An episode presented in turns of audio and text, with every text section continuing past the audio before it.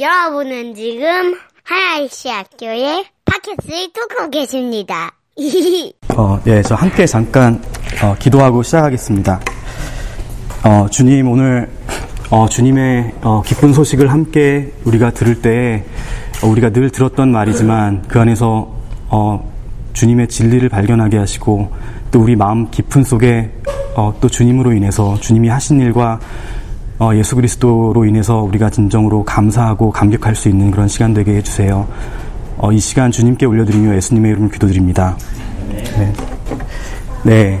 어, 이번 말고 지난 설교를 어, 준비하면서 좀 굉장히 되게 힘들었습니다. 네, 힘들었는데 그 말씀을 준비하는데 이제 주일이 되기 전에 이제 이틀 전에 목요일이 될 때까지 말씀을 어떤 말씀을 전해야 되는지 몰라서 수요일 저녁까지도 목사님 전화를 목사님께 전화를 드리려고 전화를 들었다 놨다 했던 기억이 납니다.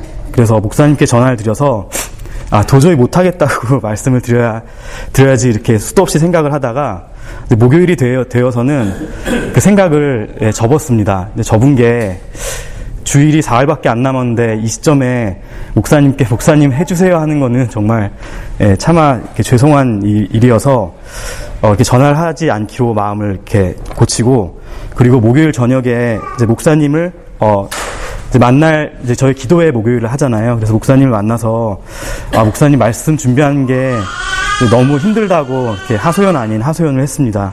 근데 그때 이제 목사님께서 저에게 하신 말씀이 뭐냐면 제 마음을 정말 편하게 해주셨는데 정우 형제 너무 걱정하지 마시고 그냥 올라가서 어, 예수 잘 믿으세요. 이렇게 하고 내려오셔도 돼요. 라고 했는데 정말 그 말이 정말 진심 어린 말씀이라고 느껴져서 그리고 또 기도해 주시겠다고 말씀하셔서 굉장히 마음이 편해졌던 기억이 납니다. 어, 그래서 오늘 말씀은 그 말씀을 하려고 합니다.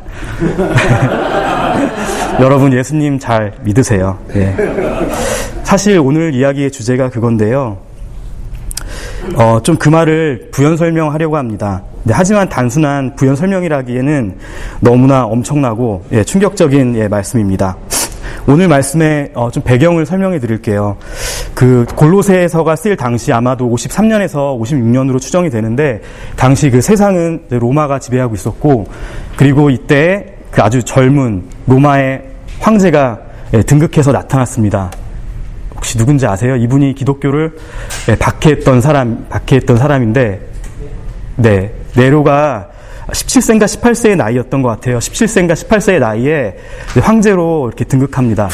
당시에 황제가 되면은 그 예전에 그 로마의 역사를 보셔서 아시겠지만 초반에는 그냥 황제였다가 나중에는 그 전임의 황제들에게 그 하나님의 권위를 부여해 줍니다. 그러다가 점점 살아있는 황제가 자신이 어, 하나님이라고, 자신이 신이라고 이렇게 백성들에게 이야기하고 그리고 그 자신들의 어, 동상을 자기 자신들이 지배하는 그런 영역에다가 다 세우고 동전에다가 그 자신의 모습을 또 새겨서 그 백성들로 하여금 내가 롤드다, 시저 이스 더 롤드라고 이렇게 말하기 어, 시작합니다. 그리고 이 골로새서는 그럼 그때 어떤 상황이었냐면 목사님께서 진, 지난 지난 시간에 얘기해 주셨지만 어, 골로새서는 이제 막 자라나는 신생 교회였습니다. 그리고 이 신생 교회에 대해서 어, 사도 바울은 그 감옥에서 이 편지를 보내고 있습니다. 어, 이 새로 생긴 골로새 공동체는 바울이 에베소서 사역을 중심으로 선교와 전도 전도 활동을 하는 동안에 생겨 생겨났습니다.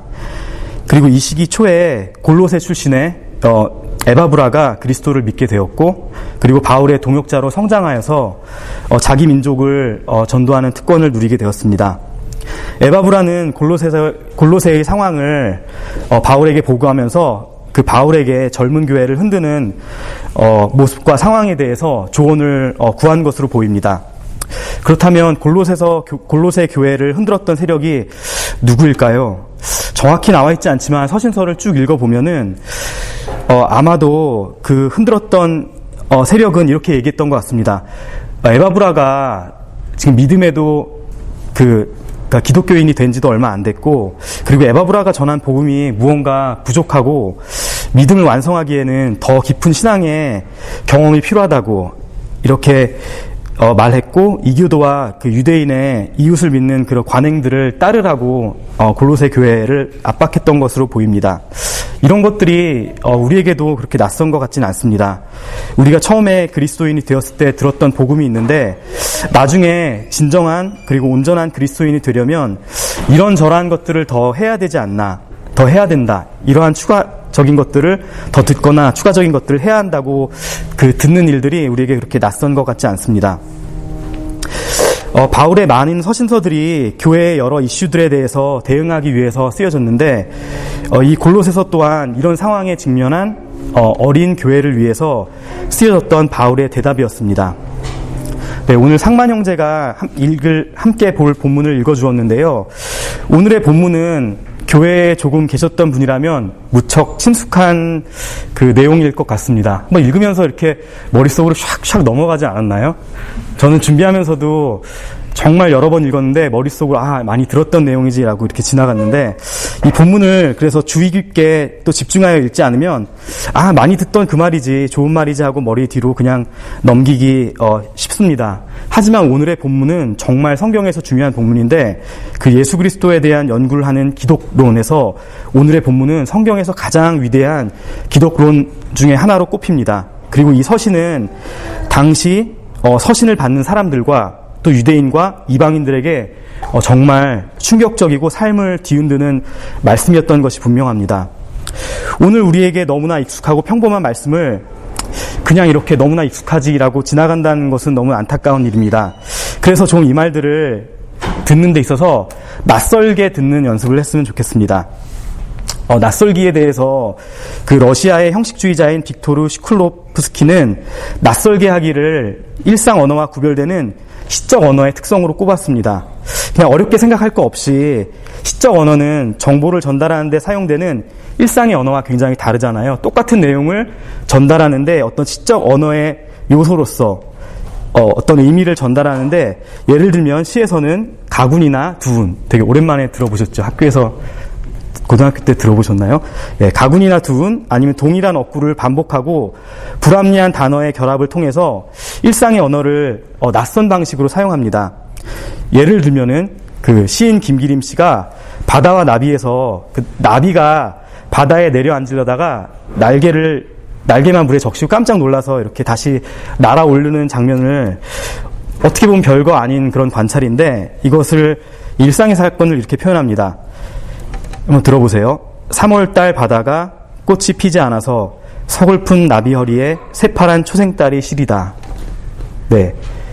이렇게 낯설게 하기는 우리가 어떤 상황을 들었을 때 자동적으로 생각해 버리는 것들을 파괴함으로 인해서 낡은 지각의 방식의 변화를 시킵니다. 오늘의 본문도 오늘의 본문 중에서 15에서 20절은 이렇게 시의 형태로 되어 있는데요. 그래서 잘 살펴보면은 대구와 반복, 변형 등이 나타나는 것을 예, 볼수 있습니다. 네, 오늘 제가 부탁해서 그 주보의 별지에 나눠드린 종이를 보시면 그 15에서 20절에 어, 그 본문이 좀 시의 형식이 잘 드러나게 이렇게 배열되어 있는데 한번 좀 보시길 바랍니다. 좀 이렇게 봄으로 인해서 우리가 좀 낯설게 우리가 많이 들었던 본문을 보는 연습을 했으면 좋겠습니다. 네, 제가 한 1분 정도에 한번 시간을 드려볼게요. 이 본문들을 보시고 이 구조에서 찾아지는 어떤 그 형식이 있는지 한번 좀 살펴보시면 좋겠습니다. 이 시의 구조에서 어떻게 대꾸된 절이 보이는지 좀 한번 살펴보시면 좋겠습니다. 이제 한번 시간을 드려볼게 좀 한번 천천히 한번 좀 보세요.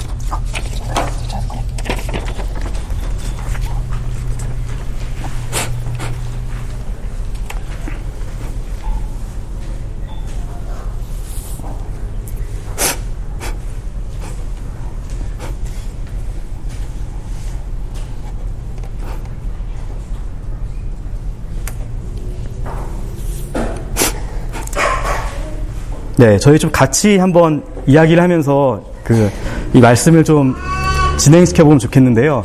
여기서 어떤 게 특별한 게 보이시나요? 어떤 뭐 반복되는 구조나 대꾸나 이런 것들이 좀 스트럭처가 보이시나요? 보신 분 있으세요? 그 머리를 끄덕이고 계신 그다 멈추신 병화 형제 어떤 구조가 보이시나요?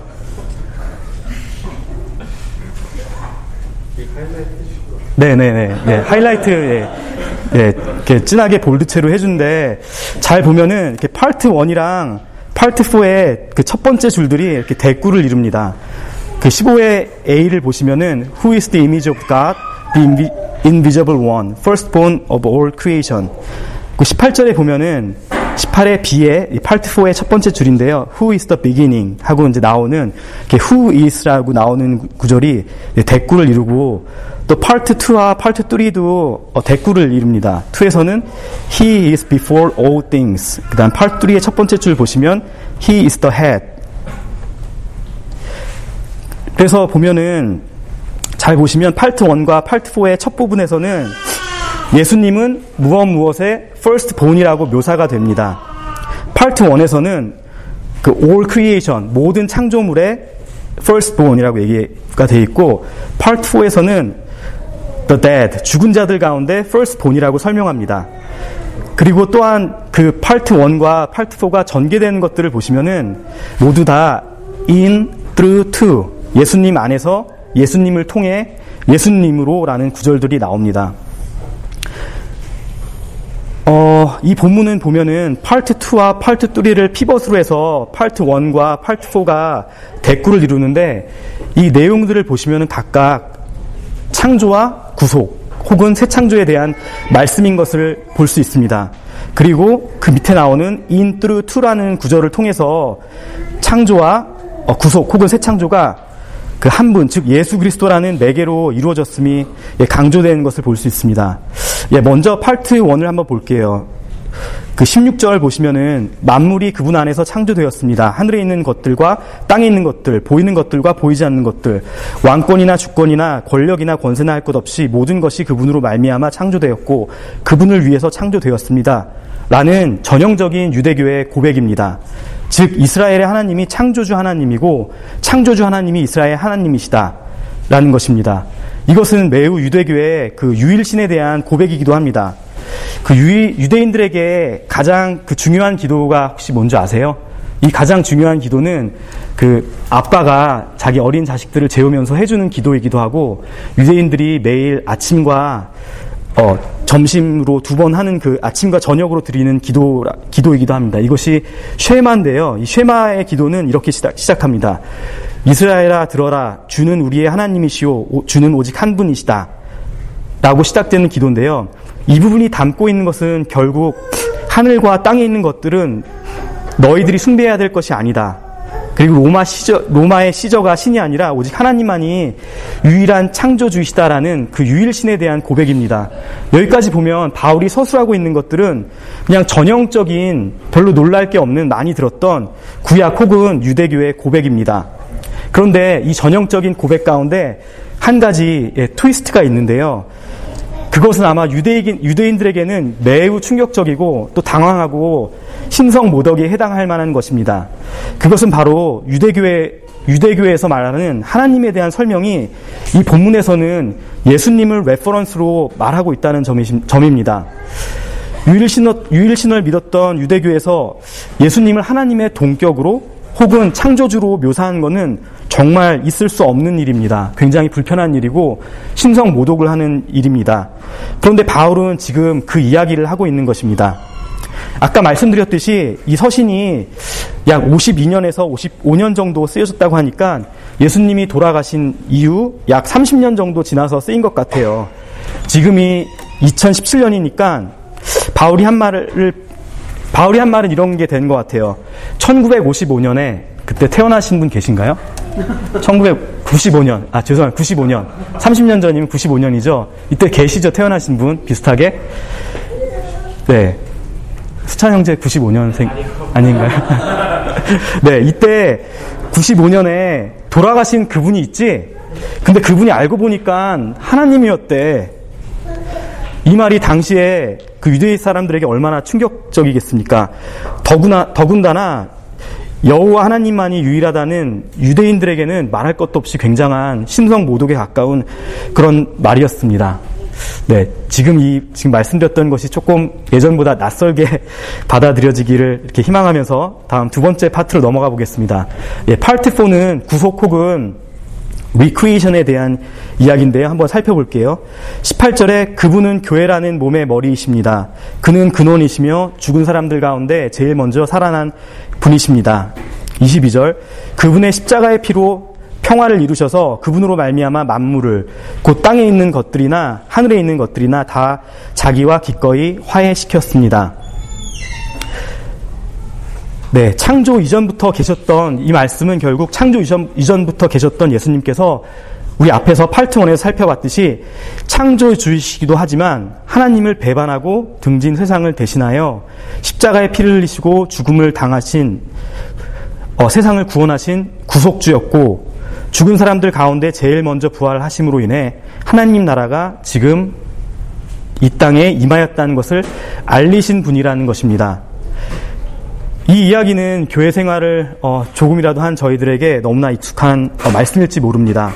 앞에 창조의 주라는 예수님의 이야기가 어, 유대인들에게 도저히 받아들일 수 없다는 없는 말씀이라고 말씀하셨지만 이 말씀도 잘 찾아 잘 생각해 보면 그에 못지않게 굉장히 충격적으로 다가, 다가왔을 것 같습니다. 어, 유대인들 중에서 어떤 사람들은 우리가 알고 있듯이 부활을 믿었던 사람이 있고 믿지 않았던 사람들이 있었는데요. 부활을 믿었던 대표적인 사람이 누군지 혹시 아세요? 성경에 많이 나오고 예수님께 욕을 되게 많이 먹었던 사람. 누구시죠? 누구죠? 네, 바리새인이죠. 그 바리새인은 대표적인 부활을 예, 믿었던 사람들인데요. 그들이 믿었던 부활은 뭐였냐면 마지막 때 마지막 때 한시에 한꺼번에 그 부활이 이루어진다고 그렇게 믿었습니다. 그리고 그 마지막 때를 이 사람들은 고대하면서 기다렸습니다.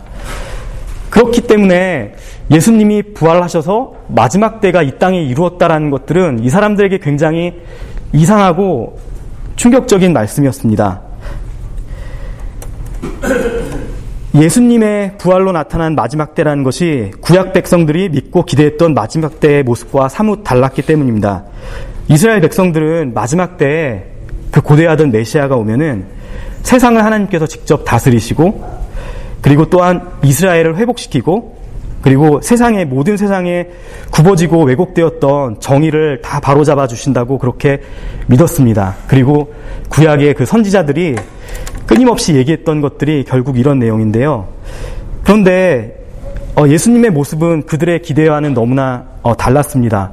너무나, 너무나 초라한 모습으로 오셨고 또 십자가라는 처참한 죽음으로 끝난 것처럼 보였습니다. 하지만 바울은 예수님께서 십자가에서 돌아가시고 부활하심으로 인해서 그 마지막 때가 현재, 현재에 시작되었다고 믿었습니다. 즉, 구약, 구약의 선지자들이 말했던 그 시간, 마지막 때가 그 현재의 시간으로 페니트레이트 하였다고 말하고 있습니다. 아까 말씀드렸듯이 이야기는 유대인에게 당황스럽고 그들의 세계관으로는 믿기 정말 어려운 일이었지만 또 당시 이방인에게도 여러모로 받아들이기 어려운 그런 어, 말씀이었습니다. 그들이 이것들을 받아들이려면 그들이 갖고 있던 세계관이나 살아있는 방식을 버리지 않고는 도저히 받아들일 수 없는 일이었습니다. 어, 이 세상에 있는 것들이 모두 악하고 없어질 것이라고 생각하고 영적인 것들만 선하다고 생각하는 이원론적인 세계관을 가졌던 어떤 이방인들에게는 하나님의 새로운 세상이 이 땅에 열렸던 것이 정말 믿기 어려웠을 것입니다. 예, 좀 더 실제적으로는 당시의 사람들, 그 로마에 살고 있던 사람들의 실제적인 삶 가운데는 이들은 Caesar is the Lord라고 강요받았습니다. 그렇지 않으면 이 사람들은 박해를 받았습니다. 그리고 이 서신이 쓰였을 당시에 그 네로가 수많은 기독교인들을 박해하면서 많은 기독교인들은 is the Lord라는 것들을 말하지 않고 the Lord, Jesus is the Lord라는 것들을 말해, 말하며 어, 죽어나갔습니다. 그렇기 때문에 지금 바울이 얘기한 is the Lord라는 것들은 정말 믿기 어려울 정도가 아니라 그것을 넘어서 실존적으로 그것을 고백했을 때는 목숨을 내놓아야만 하는 그런 충격적인 것들을 바울이 얘기하면서 그 골로새인들에게 이런 거야. Jesus is the Lord야 라고 이야기하는 것입니다. 어, 이 이야기가 우리에게, 여러분들에게, 어, 어떻게 다가오는지 잘, 어, 모르겠습니다. 굉장히 우리 교회에서 많이 낯설게 예, 들었던 이야기인데요. 아, 익숙하게 들었던 이야기인데, 아까 제가 얘기했던 것처럼 좀 낯설게 예, 들리기를 예, 기도하는 마음으로 이렇게 말씀을 이야기했는데요. 이 본문에서 나타나는 것들은 어, 무엇이냐면, 예수님으로 인해 부활이 시작되었고, 이 모든 것들에 예수님의 스프리머시가 있음을 말하는 것입니다. 창조가 예수님으로 말미암아 되었고 세상이 예수님으로 인해서 구속되었는데 그 일들이 마지막 때에 먼 미래에 나타나는 것이 아니라 here and now 여러분들이 듣고 있는 지금 바로 penetrate 되었다고 예수님이 어, 삶으로 말씀하셨고 그것들을 감옥에서 바울이 서신으로 전하고 있는 것입니다. 이 바울은 골로새, 골로새인들에게 골로서 교회 사람들에게 교회의 머리가 되시는 예수님 그리고 우리는 그 머리에 접붙인 공동체라고 말합니다. 골로새 교인들에게 이 사실을 붙들고 예수님 한 분만을 붙들고 믿음에 굳게 서라고 이야기하고 있습니다. 이 글을 받았던 골로새인들은 얼마 전에는 이방의 어, 신들을 믿었다가 개종한 그리스도인, 그리스인, 그리스도인이었습니다. 이 바울의 말을 이해했다면 이들은 더 이상 이방 신들에게 돌아갈 필요가 없고 또 그 이방의 신들 정사와 권세를 피하기 위해 로마 황제를 포함해서 유대교에 다시 매달릴 필요가 없었던 것을 말한 것입니다.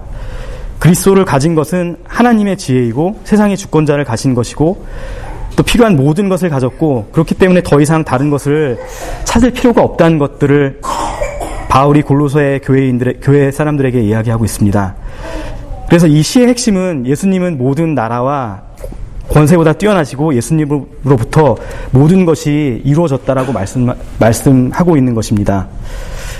어, 저는 이 말씀을 들으면서 처음에는 아, 말씀을 전하기 위해서 이 말씀을 오랫동안 반복해서 들었는데 그때마다 드는 좌절은 뭐였냐면 이 말씀이 너무나 많이 들었던 말씀이라서 정말 감격적인 말씀이라고 하는데 그냥 머릿속에 너무나 그냥 지나가는 거예요. 너무나 익숙했기 때문에. 예, 그 진중권 씨가 어, 어떤 글의 기관 글에 뭐라고 얘기했냐면 이 시에서 이제 그, 그 기고의 글이 뭐였냐면 시에서 낯설기에 대한 거였어요.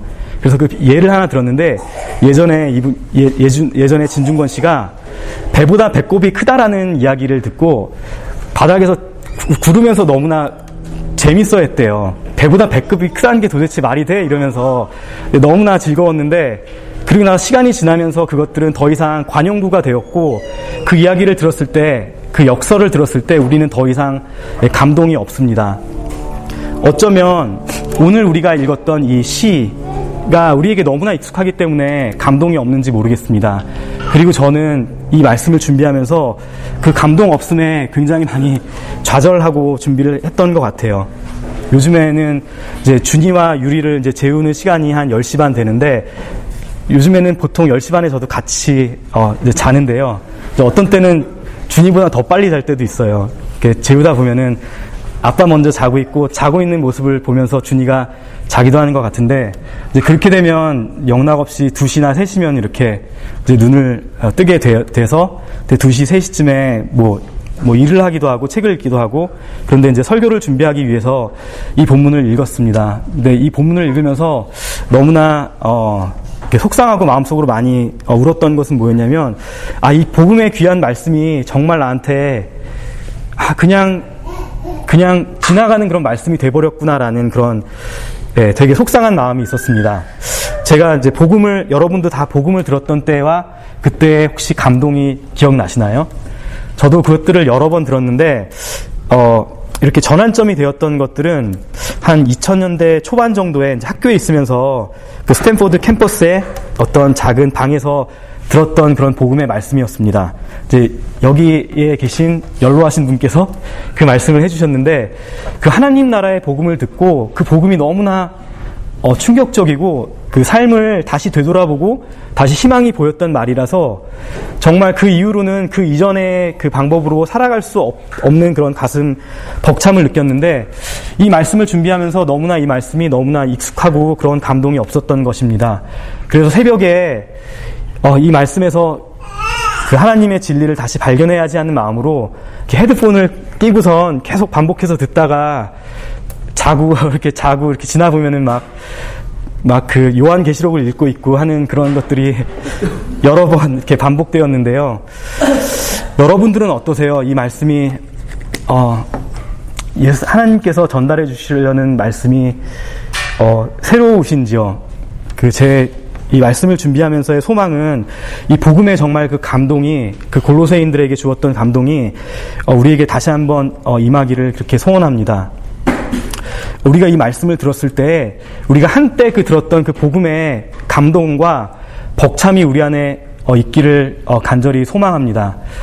좀 우리가 여러 가지 이야기를 하지만 결국은 그 바울이 골로새인들을 바라보면서 그 여러 가지 어, 미혹하는 말들과 여러 가지 다른 세계관들 가운데서 흔들리는 것처럼 보이는 그 이 교인들에게 했던 말은 다른 말들이 아니라 예수님이 창조주시고 예수님이 구속주이시고 그 예수님께서 말씀하신 하나님 나라가 지금 이 땅에 이 시점에 돌아왔고 너희들은 그 하나님 나라를 살아가는 그 백성들로 부름받았기 때문에 그 사실만 알면 된다라고 이야기하고 있는 것입니다.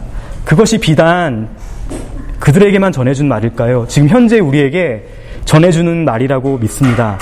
제가 간절히 소망하는 것들은 우리가 여러 가지 좋은 말씀들이 있고 여러 가지 많은 말씀들이 있지만 우리 안에서 예수님을 향한 정말 강한 목마름이 있으면 좋겠습니다.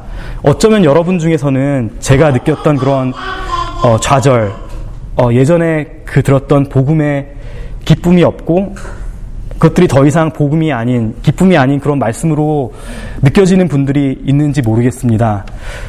어, 저는 개인적으로 기도하면서 어쩌면 이 말씀들을 통해서 예수님께서 다시 한번 우리가 예수님에게 눈을 돌리고 예수님 한 분만을 바라보라는 그런 말씀으로 어, 저는 생각했습니다. 두 번째 함께 좀 생각해 봤, 생각해 보았으면 좋겠는 점은 이 서신서가 보면 원어로 보면 아, 원어가 아니라 영어로 번역을 보면은 그 교인들을 이야기할 때 유라는 말로 이렇게 지칭을 합니다. 근데 그 그리스의 경우에는 유가 두 가지 종류가 있는 거 아세요? 그 단수를 지칭하는 유와 복수를 지칭하는 유가 있는데 바울에서의 복음서에서 유는 단수가 아니라 복수입니다. 즉 이게 개인에게 주어졌던 그런 서신이 아니라 공동체에게 주어졌던 어, 서신인 것입니다. 네, 우리는 근대를 지나면서 굉장히 개인주의적으로 되었기 때문에 이것이 우리에게 주는 그런 말씀인 것 같지만 어, 바울은 이 복음을 전할 때 공동체를 대상으로 준 것입니다.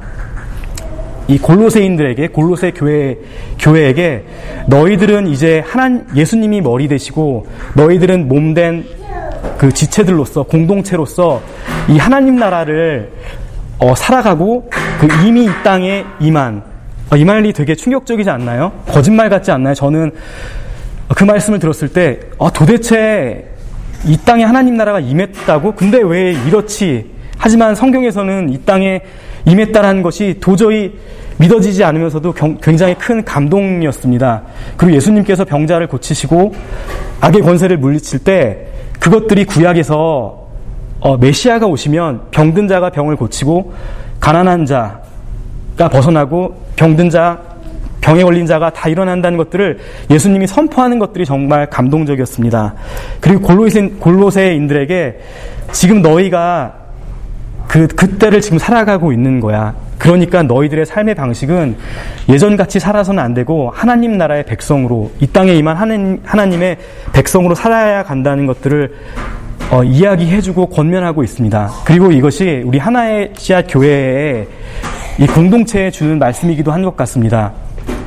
만약에 이 말씀이 우리에게 영향을 주지 않는다면 여러분들은 잘 모르겠지만 저를 돌아봤을 때 이 말씀이 영향을 주지 못하고 하루하루의 삶에 의미를 주지 못하는 것들에 좌절했던 이유를 생각해 보면 너무 세상의 일들이 바쁜 것 같습니다. 육아로 바쁘고 그리고 회사의 경쟁으로 인해서 바쁘고 내가 경쟁에서 잘 될 때는 또 잘 되는 것에 도취되어서 바쁘고 또 그리고 그 경쟁에 끼지 못할 때는 또 좌절감으로 인해서 그런 것들이 낙담이 되어서 도대체 이 복음이 무엇인지 복음이 정말 그리스도인이 되기 위해서 기초가 되는 말씀이지만 정말 이것이 내 삶을 지배하고 이것들이 내 삶을 정의하는 그런 말씀이라고 느껴지지 않았던 것 같습니다.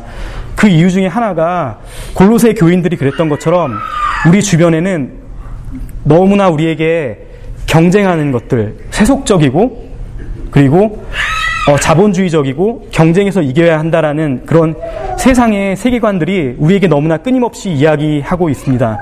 만약에 바울이 우리 어, 하나의 씨앗 교회에 서신서를 보낸다면 어쩌면 다른 게 아니라 이 단순한 진리의 말씀을 보냈을지도 모릅니다. 예수님이 창조주이시고 구속주이시고 너희 교인들은 그 구속주인 예수님의 머리에 붙은 몸으로서 하나님 나라를 살아가고 선포해야 된다는 그 교인이라는 것들을 이야기해 주실지 모른다는 그런 생각을 합니다. 우리는 실리콘밸리에서 살고 있습니다. 이 실리콘밸리를 지배하는 어, 세계관이라고 해야 될까요? 세계관은 어, 성공해야 된다라는 것들 그리고 또 그 배경에 있는 또 자본주의 그 다음에 또 지금 이 시대를 어, 시대를 시대에 이렇게 관통하고 있는 어떤 혼합주의 이것도 옳고 저것도 옳다라는 것들 그런 것들이 우리를 지배하고 있는 것이 아닌가 합니다. 그래서 바라기로는 우리가 하나의 씨앗 교회로 모여서 실리콘밸리에 살아가면서 우리가 대단하기 때문에 실리콘밸리에서 무엇을 해야 되는 것이 아니라 우리는 그냥 실리콘밸리가 삶의 자리잖아요. 이 삶의 자리를 살아가면서 그 바울이 전했던 그 예수님의 말씀 너희는 세상의 빛과 소금으로 지금 이 땅에 임한 하나님 나라를 살아가면서 시저가 롤드가 아니라고 이야기했던 것처럼 돈이 롤드가 아니고 그리고 세상에서 말하는 가치관이 롤드가 아니라 Jesus is the Lord 그것들을 살아가라고 우리를 부르신 게 아닌지 그런 생각을 해보면서 말씀을 마치겠습니다. 예, 함께 어, 기도하시겠습니다. 기도할 때 어, 우리에게 처음에 말씀해 주셨던 그 복음 복음 그리고 지금 그 복음을 어, 받고 살아가고 있는 어, 우리들의 모습이 어떤지 그리고 그 우리들의 모습이 그 예수님의 복음에서 많이 멀어졌다면 오늘 말씀하신 예수님께서 세상의 창조주이시고 세상의 구속주이시고 그리고 이 땅에 이 시간에 하나님 나라가 임하여서 우리를 그 하나님 나라의 백성으로 살아가기를 원하시는 그 하나님의 마음을 좀 한번 어, 묵상하는 그런 시간을 갖고 또 간구하는 기도를 드렸으면 좋겠습니다.